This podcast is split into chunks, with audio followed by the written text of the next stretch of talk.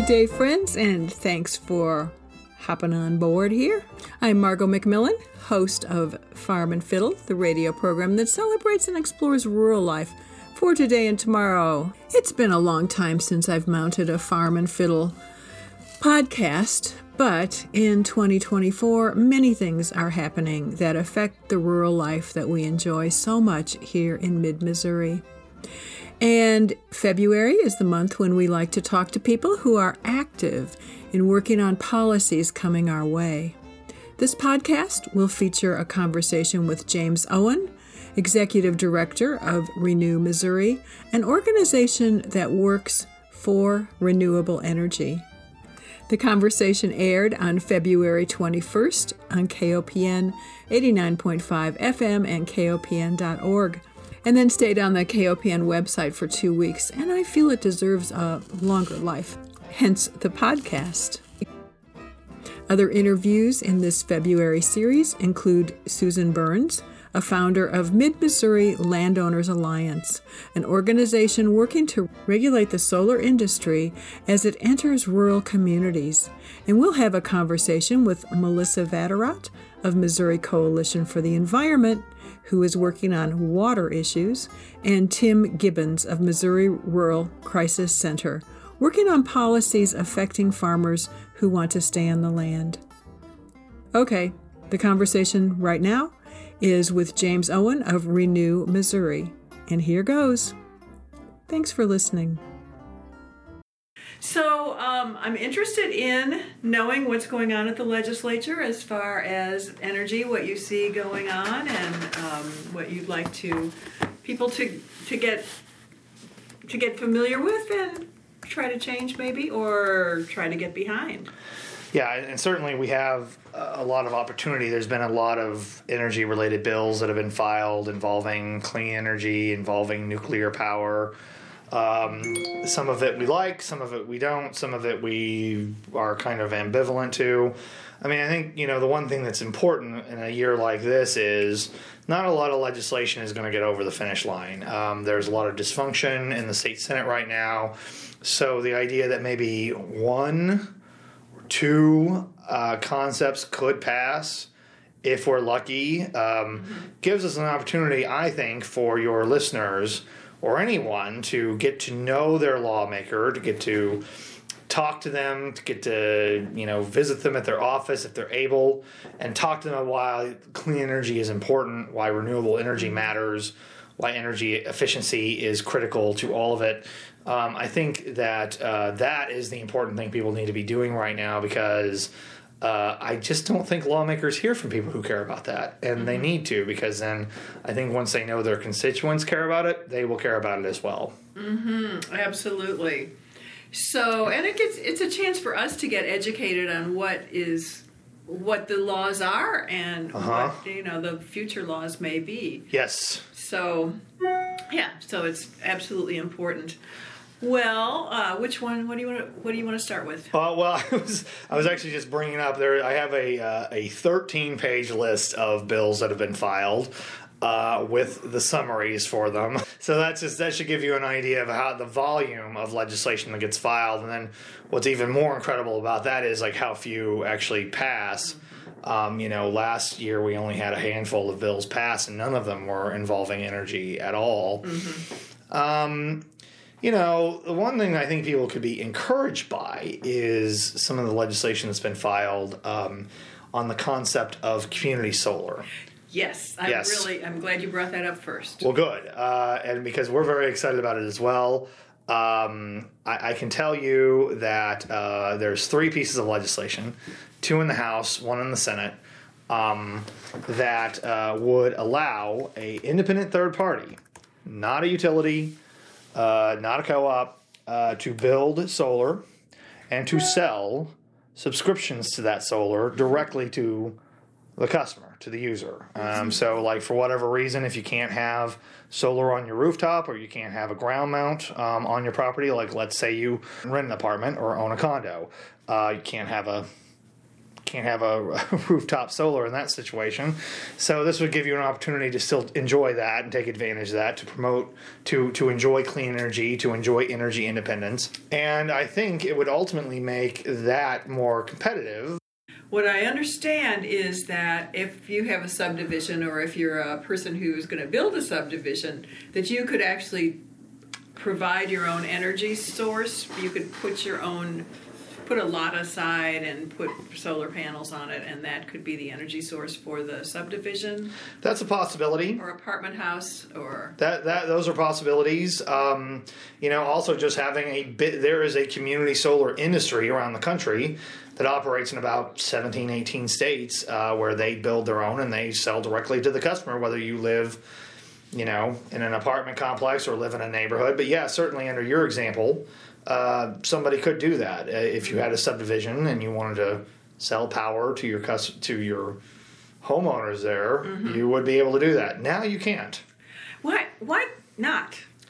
Well, the law is very clear that if you you must be a utility to sell power Huh. in the state. That is, I mean, that is one of the basic foundational bedrocks of the monopolistic system we have here. Uh, utilities provide the generation, transmission, and distribution of power. The end. And so, unless you are declared a utility by the Public Service Commission, or you are granted that by some authority by city charter or by the federal government, as in the case of rural electric cooperatives, you do not get to be considered a utility. So this bill, what's the bill number? We Well, there are three different bills. Oh, okay, let's get Um, the numbers out there. there is House Bill 2342, which is sponsored by Representative Betty Fo- Betsy Fogle out of Springfield. Uh, there is House Bill 2574, which is uh, sponsored by Aaron McMullen out of Independence. And then there is Senate Bill 1347, which is sponsored by Senator Curtis Trent, also from Springfield. Okay. we have uh, i think it is sometimes surprising to people that we have a lot of pro renewable pro solar advocates uh, in southwest missouri Uh, our group is uniquely kind of got a basis in southwest missouri not only am i from the springfield area pj wilson the founder of this organization lived in springfield for a number of years and our board president dan chiles was also a former springfield city council member and now is uh, just kind of an advocate among Okay. other things. He's an entrepreneur as well. Uh, so I guess maybe we just have like a connection there. I So the rest of the state has just got to catch up. Well, I mean, listen, Aaron McMullen, uh, who is a Republican from Independence, a very conservative guy, and not only has he uh, sponsored this bill, but he has also sponsored another bill uh, involving net metering, expansion of net metering, annual true ups, increasing the caps. Um, and like I said, you know, Curtis Trent, certainly not a wilting liberal. If you meet him, he's a conservative guy. Um, but uh, you know, I think I think ultimately what I think is important for people to know is we are working very hard to make renewable energy either a bipartisan issue or a nonpartisan issue. Uh, I think for a long time it has been seen as left, as liberal. Um, certainly, I know that is a perception out there, but I think that no matter what your politics are, or if you have politics at all, you should be able to see what benefits this has. Most commendable. I like this nonpartisan. It's not easy because, I mean, look, everything's partisan these days. Yeah. You know, everyone wants to take a side, everyone feels like they're comfortable in their kind of tribal position. Um, and I just simply think that. Um, like reality just doesn't work that way. That might work very well in social media. That might work very well with, um, you know, people who are hired to agitate. And I think there are people who make money off of the dysfunction of of government. Um, but I think that uh, if you care about this issue, you should be working towards talking to everyone you know, no matter who they are, and and talk to them about why this is important. Um, and I, I think that extends beyond just your lawmakers. Um, I think that it extends to the people that you go to school with, that you go to church with, that you're neighbors with, and you know they might be surprised by how much they like some of these ideas. Right. It, well, okay. So James Owen, one one thing I think that I would think would happen with community solar is it might eliminate some of the need for these monster transmission lines in my neighborhood in North Callaway are causing lots of anxiety Yes. because these uh, lines are piping solar energy to the coasts. Missouri's not benefiting, but a lot of our farmland will be taken up by these solar, uh, massive solar farms. So, am I correct in believing that the community solar idea will help waylay these international, I guess, but national for sure, uh, schemes? Well, your question latches onto what I think is the most important concept we got to figure out in energy right now. This is probably not the answer you're wanting, but this is the answer you're going to get. Okay. No. So we have to make a decision. Do we want to continue down the path of being able to have large scale, utility scale, solar, wind, gas, nuclear being made in far flung places that require massive transmission lines to be built that deliver to where the majority of the people live? That's kind of the existing.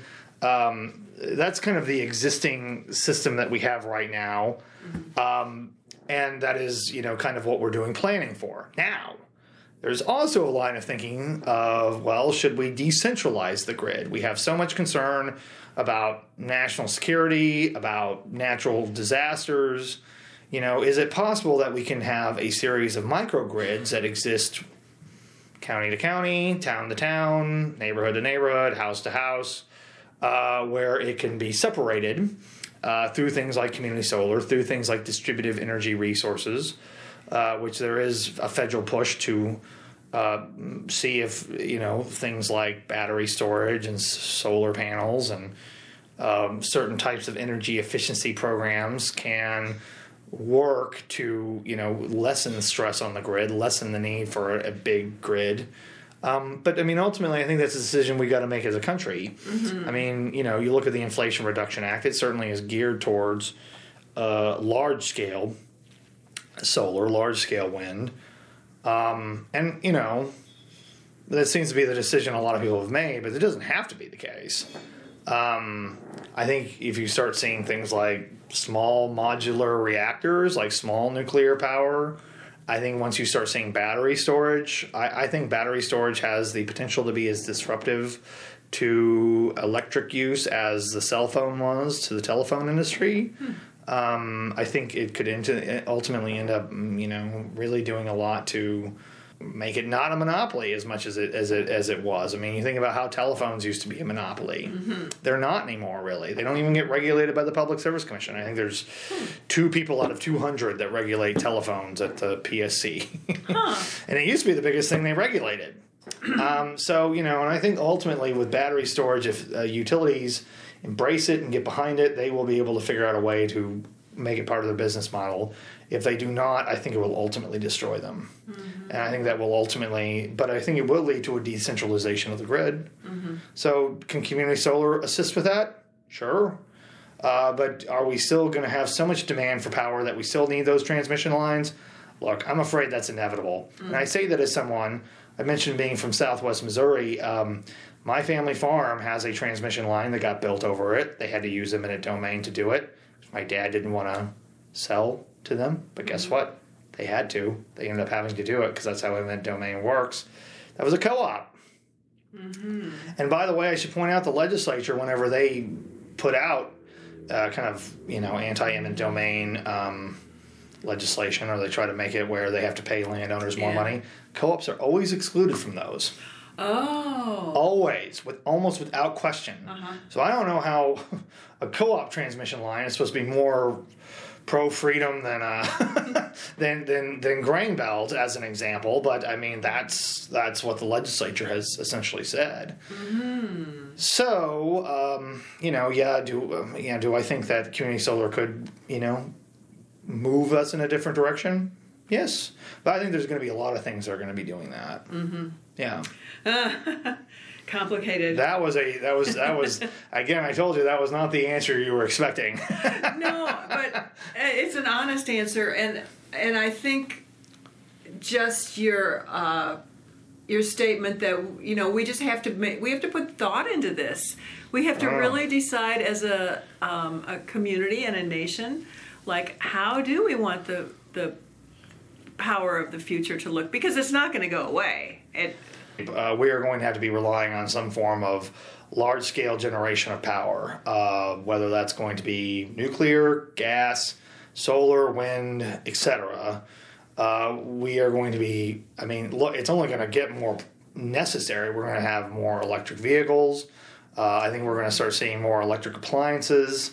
Uh, the stress to the grid is only going to become more of a reality. Mm-hmm. Um, and I think that's something that I listen. I think some of the smartest people I've ever met are working on these problems. Um, really? Mm-hmm. Oh yeah. I mean, like I, I, think you, you you meet people who work at utilities. You, I might not agree with everything they do, but I think they're very smart. Mm-hmm. I think they I think they understand these issues, and you might not like their motivations or like what the conclusions they reach, but I think they're very good at it. Mm-hmm. I think mm-hmm. the people working in the clean energy advocacy are very bright, and they're pushing of things in a, in a particular direction. It's not just our group. We, you know, but they're all over the country, all over the world. People are trying to to, to solve these problems. I mean, mm-hmm. Um, or you know, they believe that there is a, a problem that needs to be solved, and they're trying to look for a solution that'll make things cleaner and cheaper and better. Mm-hmm. Uh, and I believe that if we keep at it, I know that it's a short timetable. I know that we have got tremendous demands on this planet with temperatures and with sea levels and everything else, but I believe we are moving this in a, as quick of a direction as, as we can. I mean, it's not quick enough. No, we're putting our energy into it, though. Our our personal energy into it. Yeah, I mean, look, and I think that's I, I, I think it's critical. I think that's all we can do. Communicating about it. I think trying to go to the legislature and talking about it again. I do not believe these lawmakers have just a natural aversion to clean energy. I think they have been conditioned to believe that. But if they believe that you care about it, they believe their constituents care about it, they that will change the way they look at things. Absolutely. Mm-hmm. And you are listening to a conversation with James Owen of Renew Missouri. This is Farm and Fiddle. I'm Margot McMillen. This podcast is based on an interview that aired February 21st, 2024. Next, the conversation moves to bills that are against net metering, which is the act of putting uh, solar collectors or wind collectors onto your property and hooking up to the grid so that you can sell power to the electric company or use their power depending on if the sun's shining, if the wind's blowing. This is often called net metering, but it's also called rooftop solar. I would say that if you're concerned about rooftop solar, there are a number of anti solar bills uh, that would add charges to your bill if you were a solar customer. So is this net metering? Is net metering about net metering? Yeah, okay. that's right. So if you became, rooftop stuff. Yeah, if you became completely independent, if your place, oh sure, then you wouldn't have to worry about. If you went off the grid, you wouldn't have to worry about that. But that's, let's face it, that's that's challenging to do until you get residential scale batteries. I think then it'll be easier. Evergy's already experimenting with a pilot providing uh, residential size batteries to customers that are solar customers in their service territory. Um, we advocated for that. They asked for that. We got that. Uh, so I think that's going to be 50 to 100 homes. Um, so they're going to see how that works. Um, basically, what they want to do is have that uh, power stored so they can call it up themselves. Well, at this point, we had gotten completely off the track of what bills to follow that had to do with net metering also called rooftop solar. So let's go back to the conversation and uh, ask that question. What bills is James Owen of Renew Missouri watching? Uh, 1705, House Bill 1705. Uh, 1854, sponsored by Bob Batter- Banderman out of Franklin County. Uh, I think it's Senate Bill 855, sponsored by uh, Senate Majority Leader Cindy O'Laughlin out of Shelbina. That's anti-solar, uh, anti-rooftop solar, as well as 1090, which is sponsored by Senator Karla Eslinger out of Ozark County. Um, so, give us what what is the reason for not wanting rooftop solar? Because the utilities don't like it. Okay. and it messes with their business model that they are then competing with their customers to produce power and that's just not how they operate and they don't like dealing with it they don't like dealing with the interconnection they don't like dealing with the solar installers and so basically they have made it particularly the rural electric cooperatives and the municipal utilities have made it a directive to kill the solar industry in this mm-hmm. state. Mm-hmm. But i mean again if you you have a state rep or you have a state rep that is on that house utility committee it is very important for you to reach out to them and tell them how important it is that those bills don't go anywhere. Okay, so so these bills would would make it harder for a homeowner to put their own rooftop solar in. It would add a charge to it, which is basically mean they could charge you whatever they want, which would basically negate any economic benefit you got from solar. okay, any others that we should be watching? Oh yeah, you know, I think uh, you know, depending on. Um, let me see if I can bring it up here. I mean, you know, I don't know if there's any interest from your listeners about nuclear power. Um, Yeah, of course. But uh, the concept of construction work in progress, where um, you would be billed for the construction of a power plant while it's while while it's not online, while it's not being used to make power, um, because right now that is really the only way. I mean, like nuclear power plants are so expensive, they got to like start charging customers for them as they're being built. So that's why you know there's a lot of nuclear advocates or lawmakers who like nuclear power who are pushing for CWIP, which was um, rejected by voters in 1976. I know that was a while ago now. Um, CWIP is House Bill 1804. That's Representative John Black from my town of my hometown of Marshfield. And then there's another one. Where is it at? 1435, House Bill 1435 from Willard Haley. Okay. So so what would these do for um, you know a person who's like maybe worried about nuclear, maybe worried about uh, you know uh, what we've seen in Ukraine where nuclear power plants uh, seem to be a target. Well, look, I don't know if the utility companies are going to start building nuclear if this bill passes. I mean, nuclear power is a massive investment. It is really expensive. It is really um, capital intensive problem. I mean, you're talking about years and years and years to build, billions of dollars invested. Um, I don't even know if this would matter. I don't think the utilities are necessarily pushing for it. I've looked at the utilities' 20 year plans, and most of them they might mention small modular reactors, but we're still several years away from that being a realistic option. Mm-hmm. Um, and maybe that's maybe that is a viable option someday. I, I would be surprised. I mean, we tried to do small modular reactors before we started building big power plants, and we found out the small versions were more expensive. maybe that's Alright. changed. Maybe technology has changed, and that's not going to be the case anymore. But I think that would still be used for this. I mean, so if you're worried about your utility bill, I'd be worried about those bills. Yeah, for sure. Okay, so bottom line, um, are there any others that we should be looking at, or how do we look? I think those are the ones that you're going to see movement on Okay. um, that are kind of big picture stuff. There's some small stuff that I think will be important, but I mean, you know, there's some stuff trying to fix the solar property tax assessment. I don't know if anybody's very excited about that. I, I think it's important because it it, it lends to um, it lends to regulatory certainty in the state that people know what they're gonna what their sales tax the property tax is going to be on solar equipment. Um, I think I have some hope that that problem will get fixed and we'll get some we'll get some uh, some improvement there. But uh, you know, I don't think anyone's going to be really getting too worked up about calling their lawmakers about property tax assessments on solar equipment. Maybe. If they are, they should email me at james at renewmo.org and I'll bore you with it over email. Okay, so learn more, we can email you. You can email me at james at renewmo.org. Uh, we are renewmo.org. We, uh, that's our website. You can also find us on Facebook, Twitter, or X, or whatever you're calling it, TikTok, Instagram, YouTube. We're everywhere. Okay, well, good. You're everywhere. And we have a podcast for new gurus. Oh, yeah, I wanted to know on about that. Spot. You can find that on uh, Apple Podcasts, Spotify, SoundCloud. We do those about every two weeks. Okay. have one coming out next week, in fact. Okay, excellent. And are you going to have a lobby day or how? Oh, remind me how yes. Lobby day. I'm glad you asked. Uh, Wednesday, March 6th, MoSEIA, Missouri Solar Energy Industry Association, MoSEIA for short, is having a solar lobby day.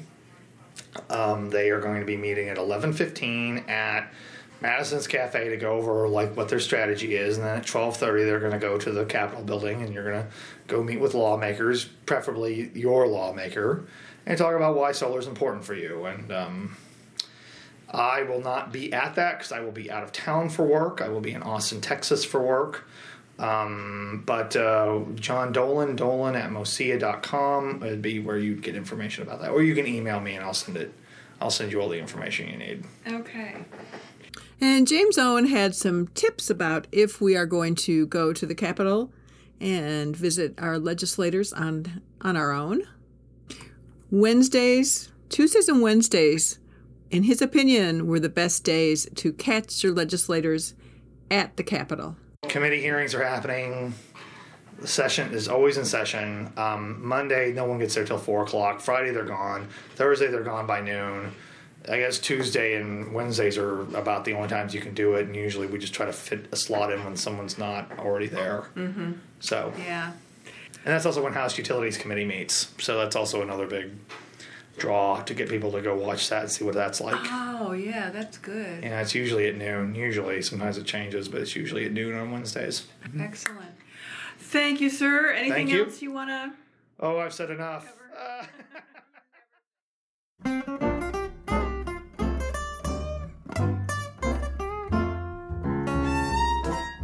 And that was a conversation with James Owen, Executive Director of Renew Missouri, working on renewable energy issues.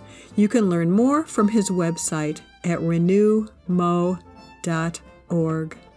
This is Margot McMillen reminding you that Farm and Fiddle airs on Wednesday evenings from 6 to 7 p.m. Central Time on KOPN 89.5 FM in Missouri and KOPN.org on the World Wide Web. Other Farm and Fiddle podcasts for February 2024 are with activist Susan Burns of Mid Missouri Landowners Alliance, working to regulate the solar industry, Melissa Vatterott of Missouri Coalition for the Environment, working on water issues, and Tim Gibbons of Missouri Rural Crisis Center, working on issues affecting farmers who want to stay on the land. Hope you enjoy all these podcasts, and thanks for listening.